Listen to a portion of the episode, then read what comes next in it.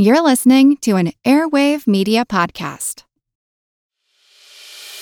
As a longtime foreign correspondent, I've worked in lots of places, but nowhere as important to the world as China. I'm Jane Perlez, former Beijing bureau chief for the New York Times. Join me on my new podcast, Face Off US versus China, where I'll take you behind the scenes in the tumultuous US China relationship. Find Face Off wherever you get your podcasts. All you need is a few minutes to start your day off with something historic when you listen to the This Day in History podcast. Every day, there's a new episode for you to listen and learn about what happened that day way back when. So, listen and subscribe to This Day in History wherever you get your podcasts. That's This Day in History wherever you get your podcasts. Today on the Useless Information Retrocast, you'll hear stories about a desperate mother who was jailed for cooking a woodpecker, and how Einstein, yeah, that Einstein, how he gave a student some incorrect math advice. And then we'll discuss a teacher who demonstrated state of the art technology for back then. If you remember this, a film strip projector. And then there was the snake who decided to join a woman for a bath. You'll hear all those stories plus the question of the day, today's retro sponsor, and much more. It's all coming up next on today's Useless Information Retrocast. I am Steve Silverman, and this is the Useless Information Podcast. Useless information. Hi, everyone. I uh, hope you're doing well. Uh, I have my wife, Mary Jane, uh, back with us to say hello. Hi, everyone. Hi. And today's actually a special day for two reasons. Uh, f- uh, first is it happens to be my cousin Michelle's birthday when we're recording this. So, Oh, Yeah. happy birthday. and I know she listens, so we'll say hello. There'll be a few days before she actually gets the message. And uh, it's actually a more important day in history. Do you know what that is? Today? No, Steve, but I'm sure you're going to tell me. I am. It's actually on this day, 17 years ago, we met for the first time. oh, my goodness. Wow, thank you for that one. Yeah. Steve. Okay. Yeah. Uh, the, the advantages of having a Google Calendar, you get to uh, actually Mm, Yes, uh, good at that. keep track of that kind of stuff. I bet you never dreamed that you'd be on a podcast when I met you. Yes, and I probably didn't know what a podcast was. Yeah, I think they were just just invented just at that point. So, uh, Yeah. and of course, a few years later, I started mine. But uh, here you are, aren't you lucky? Yeah. Anyway, let's dive into it. Here's my first story for today. You ready? Mm-hmm. So, the story takes place on February 22nd of 1911. You see, Mr. and Mrs. Albert Erickson they welcomed their daughter Evelyn Ruth into the world, and she was born at the Norwegian Lutheran Deaconess Home and Hospital in the Bay Ridge section of Brooklyn, New York, which actually isn't too far from where I was born. Now, Evelyn was reportedly a very, very big baby, actually gigantic. She weighed in at 16 pounds or 7.3 kilograms. Now, Mr. Erickson, as you can imagine, was eager to see the newborn, but he was informed by a nurse that he had to wait a couple of days. They did permit him to sit outside of the hospital room, and he was kept updated as to the progress that his wife and the baby were making. But then the nurse on duty went to dinner around 7 p.m., and when she returned, mom was still asleep, but baby Evelyn was gone. So, of course, you know, baby is missing from the hospital. Panic ensued. You know, they wondered could someone have kidnapped the baby? But then it was learned that an orderly had seen Mr. Erickson leaving the hospital with what appeared to be a small bundle hidden beneath his overcoat. So the hospital staff they raced off to the Erickson home, which was located at 366 48th Street, and of course they found that nobody was there. A little detective work determined he had gone to 350 53rd Street, which is the home of friend Charles Nupson. He unwrapped the baby and, of course, proudly displayed his newborn daughter. When a family member questioned if Evelyn could catch a cold, he replied, Nonsense, she's a fine baby. Now, as proud as Albert Erickson was of his newborn daughter, he was ordered to return the baby to the hospital immediately, and he reluctantly agreed to do so. Evelyn was then examined by the staff at the hospital, and they found she was no worse for wear and she was expected to fully recover. Now, Dad, on the other hand, was told he could no longer visit his daughter at the hospital unless, of course, he was accompanied by a staff member. So uh, I have to say, the one after researching this, I found several articles. The 16 pounds or 7.3 kilograms, it just seems crazy. I thought that was an error. What yeah, do you think? I would say for the time period, and also they seem really concerned about the baby. So I think it was a small baby, like Yeah. six pounds. yeah, maybe. probably six pounds make uh, makes more sense. All, all I could think is 16 pounds. I wouldn't say it's a record, but that is a really heavy. Yeah. That, that's like a really big, heavy bowling ball. Yeah, Um, and I it seemed like they didn't want the the father to really go in and see the child. It, it really was. It seemed like it was fragile. Right. So six pounds makes more sense. But it is a cute story. Uh, just the father was so proud of his baby, he just Sure. kidnapped it. And, yep. and- so and so took her to ignorant show to, what off. he was doing. Yes. Yeah. So, anyway, let's move on. You're going to do the next story. Okay. On August 5, 1932, 36 year old Anna Chess was serving a 20 day sentence in the Fayette County Jail in Uniontown, Pennsylvania. Her crime? She had taken a woodpecker from its nest and cooked it. Mrs. Chess, who lived with her husband and two children in nearby Fairchance, was reported by neighbors to game warden R.G. Bryson that she had been stealing the flicker woodpeckers from their nest. Bryson went to investigate and caught Mrs. Chess red handed. She was frying one of the birds in a skillet at that very moment. Bryson placed Mrs. Chess under arrest and she was arraigned before Justice of the Peace William J. Rubel. Mrs. Chess explained that she had immigrated to the United States 11 years prior and that the birds were often used for food there. She wasn't aware that the woodpeckers were a protected species under a Pennsylvania game law and accepted full responsibility for what she had done. She was fined $10, approximately $193 today, for violating the game law. The problem was that Mr. Chess was an unemployed truck driver at the time. The couple had no way to pay the fine. Meanwhile, an additional $10.50 in court fees had been assessed, bringing the total to $20.50. That's $395 today.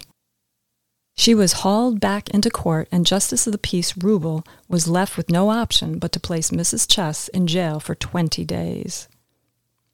Not long after this story appeared in the newspapers, public outrage began to grow. Stories describe Mrs. Chess as a poor mother who was simply attempting to feed her two starving children and did not deserve such a harsh sentence for what she had done. Fayette County District Attorney Wade K. Newell was one of those who felt the pressure.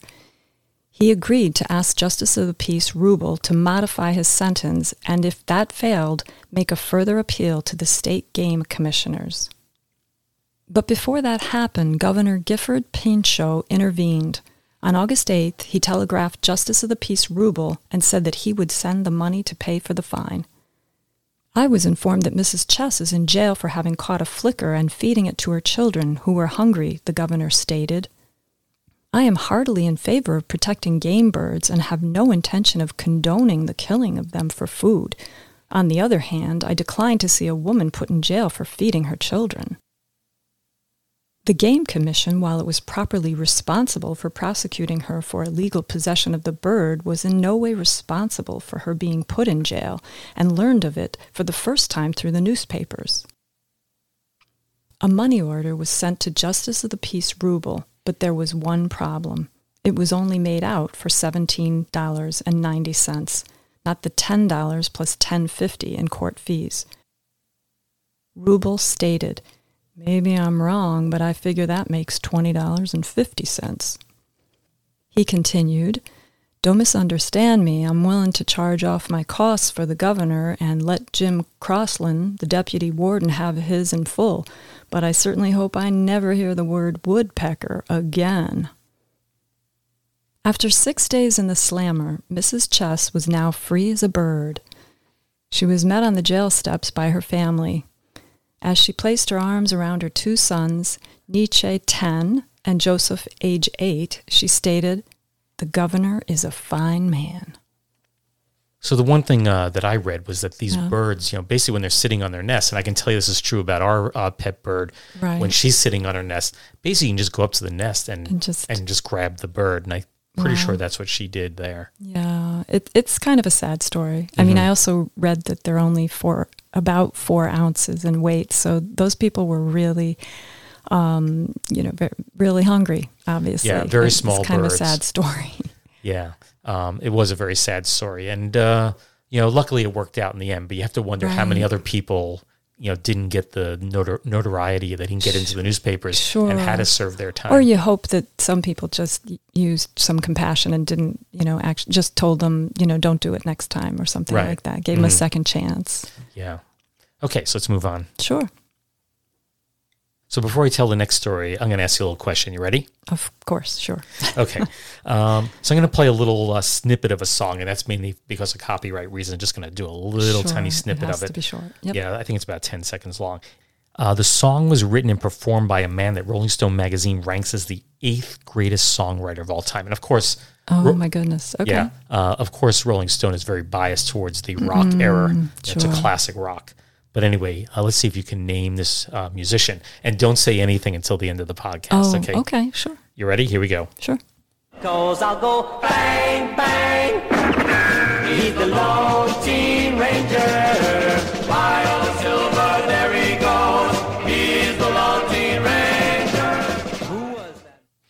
Anyway, I qui- I quickly cut it off at the end there That's, because that's he going starts. back a ways for me. Yeah, uh, the song, personally. that song's from 1962, but I guarantee you, you know exact. I mean, when I mention the person's name, Sure, I'll know. know the person, but Right, I don't right now. Yeah, at the end right of the ahead. podcast, you'll uh, learn, as will everybody else. Maybe Okay. someone knows, but uh, I, I wouldn't have known unless uh, I had come. I came across the clip on YouTube, Okay. and I thought it was uh, kind of an interesting one. And after this, I'm not doing any more music ones for a while. We're going to move on to Oh, other the trivia. music ones are nice, but I Yeah. don't. I don't have the answer to this one. That's true. If you listen, Multiple choice, I'm a little better at. yeah, well, yeah, yeah, you usually have a one in a four, one in a five chance. You know, twenty five percent. Um, I, I, I'm, know I've told you this before. But I don't think I've ever mentioned on the podcast. Uh, here in New York State, at the end of the year, um, they give Regents exams, which are basically you know state finals. And uh, I was teaching physics at the time, and these two kids were graduating. They didn't care what their score was. Yeah. Uh, never bothered to study. They put. They decided one kid would go in there and just put like uh, ch- same the same answer all the way down. So say Uh-huh. choice three all the way down. Sure. And the other kid did one, two, three, four, one, two, three, four, one, two, three, four Oh, a different pattern. right? And they wanted to see who got a higher score. And? I seem to recall the kid who did one, two, three, four got like a 14 on the exam, and the Oh kid who did, gosh. uh, you know, like choice three all the way Always down the same one. got like a, you know, maybe got a few points less, you know. So, th- so, Wow. one- so, and then I got called in on the carpet because they did that. But you know, you just give the exam. I mean, Yeah, you, you, know, have no control over. yeah, that. you can't offer them any assistance or anything. So anyway, you know, that's what kids do when they're graduating. They don't really care. They're in college and Yep, off into the real world. Let's move on to the last story that I wrote for today, and then we'll do some of the uh, shorter tidbits uh, after that. Okay. It was reported on May 16th of 1952 that 15-year-old Joanna Mankiewicz, who lived at 1050 Stone Canyon Road in the Bel Air neighborhood of Los Angeles, California, she was stumped by a problem that her geometry teacher had assigned. And of course, so were all of her classmates. So Joanna decided the best thing to do was to get some help from someone who was really smart. And when I say smart, I mean really, really, really smart. She decided to write a letter to the famed physicist 73 year old Albert Einstein at the Institute for Advanced Study in Princeton, New Jersey. She wrote, quote, Our geometry class found itself at a loss today when no one in the class could do a certain problem. I realize you're a very busy man, but you are the only person we know who could supply us with the answer and let us keep ourselves busy at our other business. So, if you could possibly work this problem for us, we would be very grateful. Here is the problem. The common external tangent of two tangent circles of radii 8 inches and 2 inches is dot dot dot. I think you will agree it is the hardest thing. Very respectfully yours, Joanna Mankiewicz, and in parentheses she writes, Secretary of the Sophomore Class. P.S. I think you knew my grandfather, Professor Frank Mankiewicz at CCNY, which of course is the City College of New York. Surprisingly, Einstein took the time to sketch out a diagram on the back of Joanna's letter, which he said would lead her to the solution. His reply was sent back via airmail, which was not cheap, and Einstein, like all good teachers, did not provide her with the exact answer, so of course the students had to work to come up with the answer themselves. Now, their solution was 8 inches, which, according to my calculations, is the correct answer. But shortly after the story appeared in the national papers, an Athens, Ohio high school math teacher named Harold Lee wrote to the paper saying that Einstein had made a mistake in his diagram. Quote, I am not one to challenge Dr. Einstein on his knowledge of mathematics, but his diagram does not agree with the statement of the problem. He added, Einstein's solution is correct for finding the external tangent to any two circles, but it is not the best solution for this specific problem. And basically, Einstein's error was that he didn't touch the two circles together. The problem specifically specified that the two circles had to be tangent or touching one another. Lee concluded he probably just missed that word tangent. Well, I guess even geniuses make mistakes sometimes. That was cute. I'm, I'm glad he responded. Of course, being a physics teacher, I got a lot of gifts over the years, both from students and friends. Uh, you know, with Einstein on it. to In Einstein. fact, right right behind your head on the shelf is a little uh, doll of Einstein that uh, actually uh, my friend Jamie's uh, kids, uh, Megan and Dylan, gave me many many years ago. That's but I have an Einstein mug, an Einstein tie. Um, even my book was called Einstein's Refrigerator, the Right, first one. yeah. So a big part of my life. Anyway, let's move on. Sure. Now, Warren, how? Thanks, Jack. Now, friends, I have a letter here that makes a very interesting point about log cabin syrup. It's from Mrs. B.R. Churchill of RFD number 2, Fort Dodge, Iowa. Mrs. Churchill writes, Dear Mr. Hull, we live on a farm of 160 acres just three miles north of Fort Dodge, Iowa. Like most farm women, I often have pancakes for breakfast. In fact, we have them every Wednesday and Saturday. And until a few weeks ago, I always used the same syrup I cook with on pancakes. But I thought you'd be glad to know we tried the log cabin syrup, and I must say it does make a lot of difference.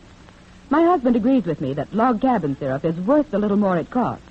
So we're going to keep using it right along. Well, thank you, Mrs. Churchill. And, friends, that's the way to know how good log cabin syrup is. Just try it. And like Mrs. Churchill, you will discover that the extra maple flavor of log cabin syrup makes your pancakes, waffles, and hot biscuits the best you ever tasted. When it comes to pancakes and waffles, there's nothing like log cabin syrup, America's largest selling fine table syrup. Log cabin, you know, is a blend of three fine sugars Canadian and Vermont maple and pure southern cane in perfect proportion for smoothness and true maple flavor. Get some tonight or first thing Monday. That commercial for Log Cabin Syrup is from the January 22nd, 1938 broadcast of the Log Cabin Jamboree starring Jack Haley. The show ran from 1937 through 1939 and was your typical radio variety show, actually not much different from the TV shows. You had jokes, skits, and of course musical interludes. Haley, of course, is best remembered today for his role as the Tin Man in The Wizard of Oz, which we've uh, both seen many times. Yes, of course. Yeah, one, one of my favorite movies. I know, uh, kids today hate it, but it's actually one of my favorite movies. Anyway, moving on. Um, as for log cabin syrup itself, it was invented in 1887 by a St. Paul, Minnesota grocer named Patrick James Towle, uh, and he just went by PJ. So PJ Towle uh, is how he's referred to in the press. At the time, the supply of pure maple syrup was both limited and costly, so he sought to formulate something that was both affordable and tasted like pure maple syrup. What he came up with was a blend of inexpensive cane sugar and maple sugars, as you just heard in the commercial. Of course, every product needs a name, so he thought about one of his heroes. That was Abraham Lincoln. And of course, Abraham Lincoln isn't a good name for syrup, but everyone knew that Lincoln's boyhood home was a log cabin, so he chose that as the name for his new product. To sell his new product, he formed a partnership with a guy named J.A. McCormick, but that partnership would last only about a year. The earliest known packaging wasn't the classic log cabin shaped tins that are so famous today. Instead, they used a tall hand soldered tin can that had a spout on the top. And it kind of reminded me of the cans they use for paint solvents today. You know, go to Home Depot, Lowe's, or True Value, or any uh, hardware store, and all the solvents, paint thinners are in those kind of cans. Anyway, the outside of this can had a colorful lithograph of a log cabin in a forest. In the foreground, there was a tap maple tree with a bucket underneath, of course, to collect the sap. And then there's a man shown pouring a bucket of that sap into a black cauldron, and it's hanging over an open fire. And a woman can be seen in the rear carrying a bundle of wood towards the fire. The can itself reads Log Cabin Pure Maple Syrup, put up by Towle and McCormick, St. Paul, Minnesota. Now, it's unknown if this particular container really had pure maple syrup or the sugarcane concoction in it. Now, the first log cabin tin, you know, the one that the company is very famous for, that was introduced about a decade later in 1897. But by 1904, the company was offering log cabin in three different formulations. There was, of course, pure maple syrup. There was what they called camp syrup or blended formula. That's what we were discussing. And then something called pinoche syrup, which was a pure cane sugar for making candies. That pinoche syrup was discontinued in 1909. Toles died on September 6 of 1912 at 77 years of age. Then his sons ran the company and sold it to Postum, which became General Foods, in October of 1911. Currently, log cabin syrup is manufactured by Pinnacle Foods, which is a division of ConAgra Brands. From what I can tell, log cabin formulations today have no maple syrup in them at all. They are labeled as being an all natural table syrup, and when you check the ingredients, it's made from brown rice syrup, water, sugar, brown sugar, natural flavor, xanthan gum, and citric acid. And honestly, I have no clue if that natural flavor is maple or not. And my hunch is if that it was maple flavor, they would mention it, wouldn't they? You would think so, wouldn't you? I have to tell you, it's really hard to appreciate how far removed these modern syrups are from real maple syrup. I don't care if you're talking about Log Cabin, Aunt Jemima, which is now the uh, Pearl Milling Company, or Mrs. Butterworth. They just taste nothing like real maple syrup. I have to tell you, I never had pure maple syrup growing up. My No, mo- my I mo- yeah, um, my mom always joked she couldn't cook. In fact, she always joked that uh, she would bur- she could burn water. You know, Okay. so uh, she wasn't that bad. She's just you know just kind of an average cook. So we always had the fake stuff. We always had uh, one of those brands that came in the in the we, bottles. Mm-hmm. We did too. We got it from the supermarket. The first time I ever had it was in a workshop on French Canadian culture, and we had to choose the correct one. And I didn't because I, I really had never tasted it before. Yeah, um, actually, the first time I ever had it, I think, was when your friend Jules brought it down from Quebec, Quebec City, maybe what about three, four years ago, yeah, maybe that- now. yeah, pretty recently. Yeah, um, and uh, uh, the taste is more subtle. It's it, than what we're accustomed to, right? We're we're used to something more sugary. I think. Yeah, I, I'm based. I'm used to uh, you know flavored sugar, I guess, on my pancakes. Yeah. Um, the one thing I do know is that it, it, it's actually quite costly to make maple syrup. I think it takes uh, it's about a 40, 40 to one ratio. So Yeah. so basically, you know, if you're going to make a liter of uh, a liter or a gallon or a quart or whatever, you need forty times the amount of sap from the tree, Right. It's it's costly and time consuming, right? right? And that's why we all eat the fake stuff. Yeah.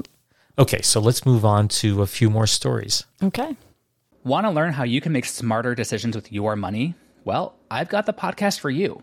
I'm Sean Pyles, and I host NerdWallet's Smart Money Podcast. On our show, we help listeners like you make the most of your finances.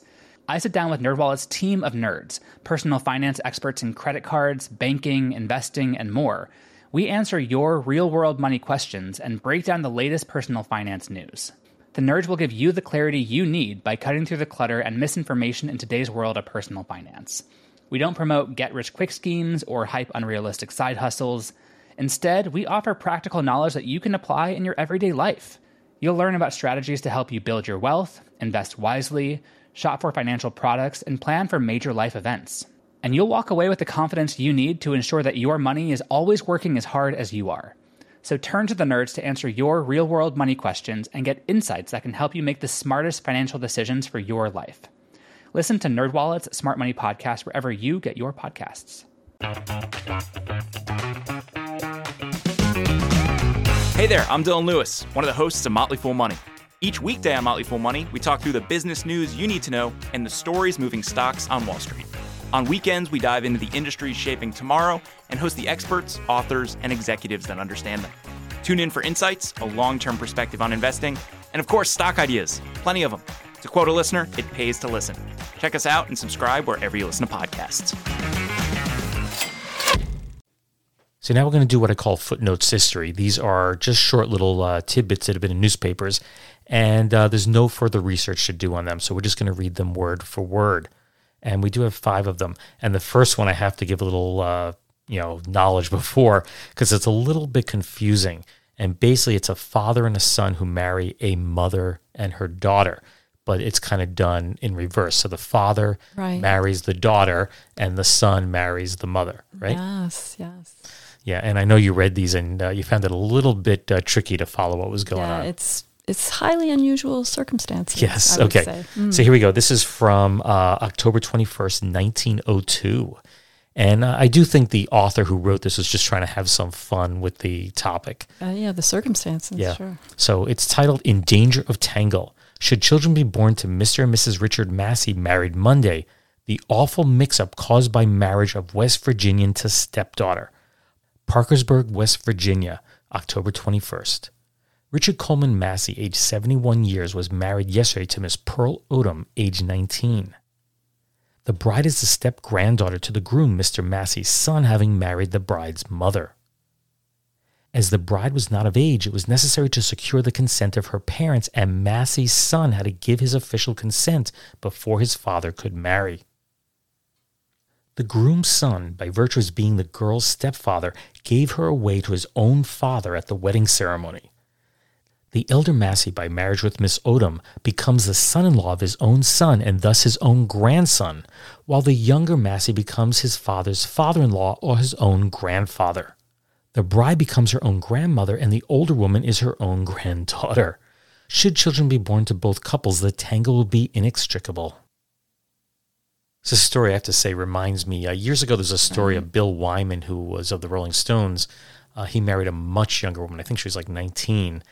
And then uh, I think after they uh, separated or got divorced, his son turned around and married the girl's mom. Wow. Oh my gosh. Yeah. Yeah. Um, so, uh, you know. That could be awkward at a family reunion. Yeah, that, that would be a little unusual. Anyway, uh, what you're going to tell the next story? Yes. So this is from uh, June 4th, 1926. The headline is Snake Joins Woman in Bath. Mistaking a Burlingame bathtub for the Garden of Eden, a long, green, lively snake wriggled from a water faucet this afternoon and joined Mrs. Arthur Whiffler at her bath. Mrs. Whiffler's screams attracted her father, W. J. Fopley. When he appeared in the snake's presence, it was enjoying exclusive possession of the tub.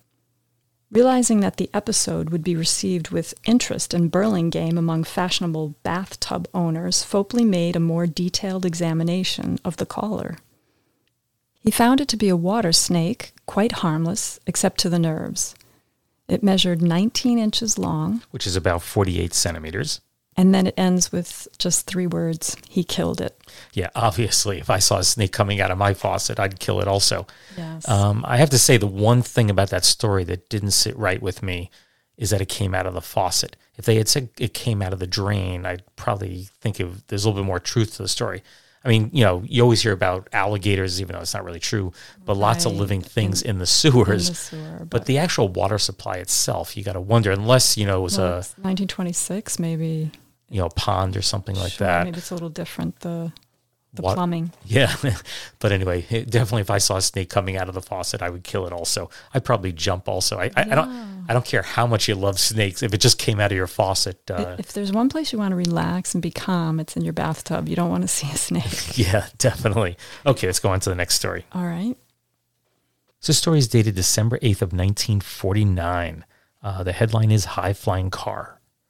Aerodynamic engineers might check into what happened in Brighton, New York, when an auto driven by Raymond Boyle ran head on into a snowplow. I can tell you that's a big fear of mine.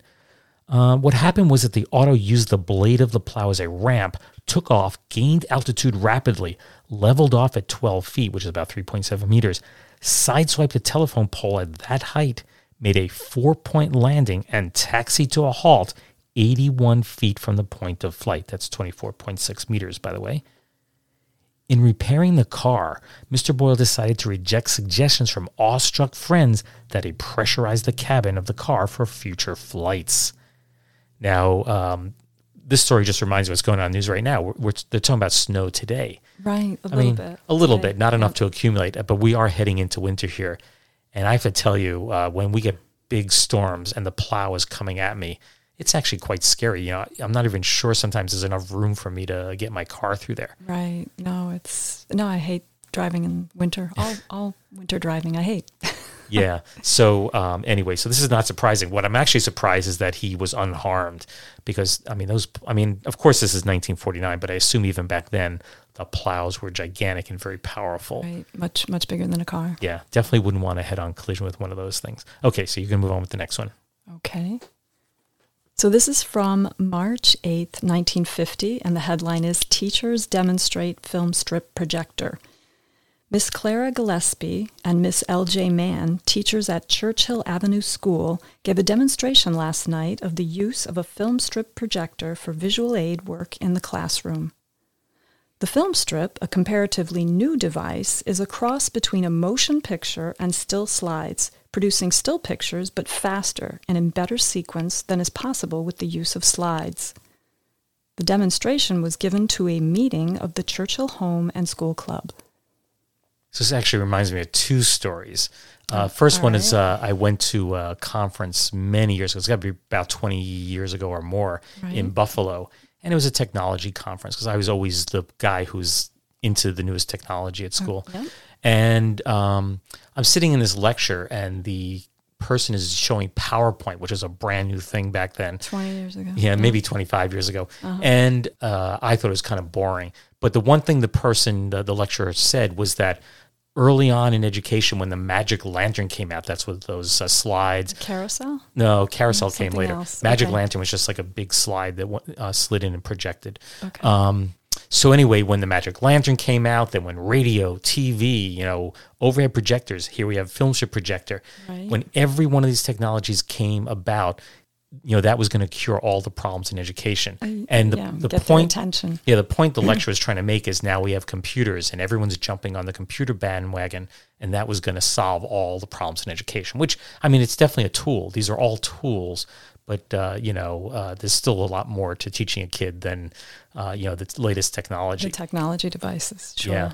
Uh, the other story I have uh, is actually a pretty funny one, and that is uh, in the district I taught in Chatham for 30 years. Of those 30 years, 29 of them, I ran the audio visual department at the school. Yeah. And basically, I was in charge of, you know, putting TVs and in the early days, video cassettes and, you know, VCR players and stuff into classrooms when they were needed. Anyway, so years go by, uh, maybe about five, six years ago, I'm just piling up this old technology in my back room. And it's actually getting kind of scary. I'm piling it up so high that I was afraid one day it was all going to fall on my head. And I finally got permission from the district to access some of this stuff. There's a whole process to, you know, you have to remove it from inventory and they have to turn it over and they actually put it up for auction. Although I doubt anybody would buy this stuff. And uh, so I, so I'm going through my back room, taking inventory, trying to figure out what I want to get rid of. And for some reason, I just put a, a little film strip projector on the corner of my desk. I don't know why I put it there. And the bell rings, my class starts coming in, and I'm getting ready to teach. And one of the kids says, What's that? And I go, Oh, it's a film strip projector. Another kid goes, Well, what does it do? So I run into my back room and I get a film strip. When, uh, you know, I still had a few there, and I even had the cassette. So I get a cassette player, I hook the whole thing up, and I start playing it. And you know, you remember how it worked? It went, you know, you, Yes, sure. the music would start playing, and then it go, and you, you know, you would you would flip to the next slide. And I'm doing this, and I'm just going through a few slides. I wasn't really planning on showing more than that. And all of a sudden, one of the kids goes, "When does this start moving?"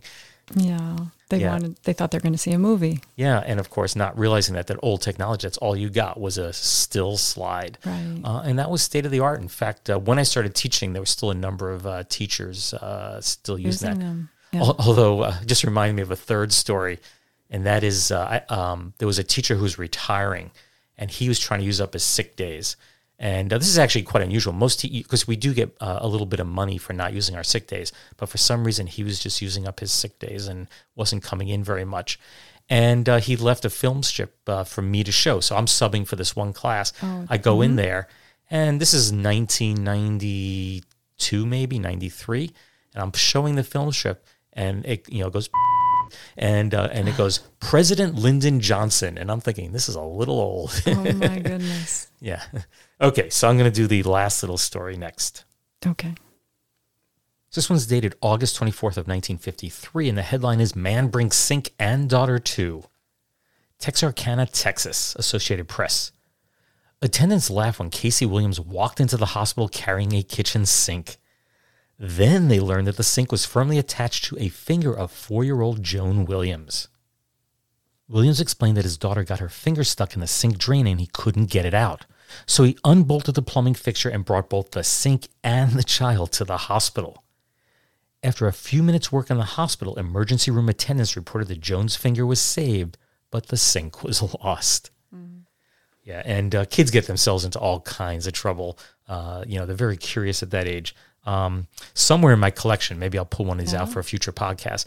I have a, I have several stories, and they're all of little boys who put their heads into the toilet bowl and got their gosh. heads stuck in in the seat. And of course, the seat you know comes off, and they'd have to go and cut the you know either call the fire department or whatever, Oh my gosh. and get the uh, seat removed from around their head. So earlier in the podcast, I'd asked you about a song called "The Lone Teen Ranger." Uh, I played just a little snippet of it. Uh, that's from 1962 and was credited to a guy named Jerry Landis, but of course that's not his real name. And it reached number 99 on Billboard's chart, so it wasn't a big hit. Not popular. So, did you have any clue who sang that song? Well, when you gave his his pseudonym, I guess I'm going to guess Jerry Lee Lewis, but I have no idea. That's incorrect. Okay. here are some hints. Uh, just these are some lines from some songs that he's very famous for. I Uh, still and- won't know. Yeah. Go right ahead. Okay, this would actually be the first uh, big hit he had. The first line was "Hello, darkness, my old friend." Oh my goodness. You know the song, don't you? Yes. Okay, here's another line from the same song. The words of the prophets are written on the subway walls and tenement halls. Uh, Okay, I know this is Simon and Garfunkel, but it's not the It- writer, is it? Simon and Garfunkel. One of those two is the writer. So who who is who was Jerry Landis? Oh, then it uh, it would be Art Garfunkel. Nope, No. Okay. Paul Simon. Oh, oh yes, of course. Yeah, Paul Simon. He did more writing. Yeah, Paul Simon basically wrote all of their songs, uh, nearly all their songs. So, Okay. Anyway, he is listed on uh, Rolling Stone's list of 100 greatest songwriters of all time. This came out in August of 2015. He was ranked as, what did I say, number eight, uh, eighth greatest songwriter in the rock era. Wonderful. So um, I, I actually happened to write down, uh, there was a long list, but I just wrote the top 10. So they consider the 10th greatest songwriter Stevie Wonder. Nine was Joan Baez. Eight, as we said, was Paul Simon. Uh, seven was Carole King and her ex-husband Gerry Goffin. Six was the duo of Mick Jagger and Keith Richards. Keith Richards, I can't speak here. Five was Smokey Robinson. Four was Chuck Berry. Uh, three was John Lennon. Two, Paul McCartney. And he guesses who'd be the greatest songwriter in the rock era? Elton John? I don't know. No, uh, Bob Dylan. Okay. Yes. Yeah. So right. anyway, so that was Paul Simon, and clearly that was a novelty song. Um, I'm sure it's yeah, I loved it. I mean, Yeah. it was kind of humorous. I actually, uh, you know, I didn't play the whole thing for you, but I listened to the whole thing. I didn't think it was too bad. I thought it was pretty well done for what it was. right for what it was. Yeah. Okay, For. so uh, we'll bring this podcast to a close. All right. So with Thanksgiving coming uh, up here in the United States, Right. Mm-hmm. not too far off, uh, of course, Black Friday's uh, coming right after that. And in fact, Black Friday, I've heard, is spread throughout the world. It's not just in the U.S. today. Of course, people will be buying gifts for the holidays, and there's no better gift out there than my book, The Flip Side History. Of course. and it is made in the United States. So there's probably no shortage of them uh, if you want to get a copy. I, I think they only make a certain run, uh, and then they're all just printed on demand as needed. So uh, I don't think there's any shortage of them. But it would make a good gift for someone who likes trivia or, or uh, you know quirky stories. Anyway, um, if you want to contact me uh, or Mary Jane, uh, you can do it uh, at my email address. It's steve at uselessinformation.org. Uh, that's steve at uselessinformation.org. I also can go through Facebook or use my website. There's a contact form there. Uh, the website is uselessinformation.org. Anyway, uh, we'll be back, uh, I guess, in December, and I think we'll do some Right. Christmas stories then. Yep. Um, so happy Thanksgiving or whatever, whatever you're uh, celebrating or not celebrating out there, but enjoy Right. Right. and take care, everyone. Bye. Okay. Bye bye. Hi, I'm Neil, And I'm Ken. and we are from the Triviality Podcast, a pub trivia style game show where a lack of seriousness meets a little bit of knowledge. Join us each week for an hour long game of general knowledge trivia featuring special guests from around the world, plus tons of extra themed episodes. If you want to improve your trivia game, Or you just want to scream at us in your car when we get easy questions wrong, then we're the show for you. Find Triviality on all your favorite podcast apps. but you know that because you're already listening to a podcast. My name is Greg Jackson. I'm a historian, professor, and the creator of History That Doesn't Suck, a podcast that provides a complete overview of U.S. history through storytelling, yet keeps the rigor you'd expect in a university class. Starting with 22 year old George Washington in his first battle, join me for a chronological telling of the United States story, its unlikely revolution, fractious civil war, tenacious inventors, brave reformers, and more. With more than 100 episodes, you can already binge listen your way through the progressive era. Find History That Doesn't Suck wherever you get your podcasts.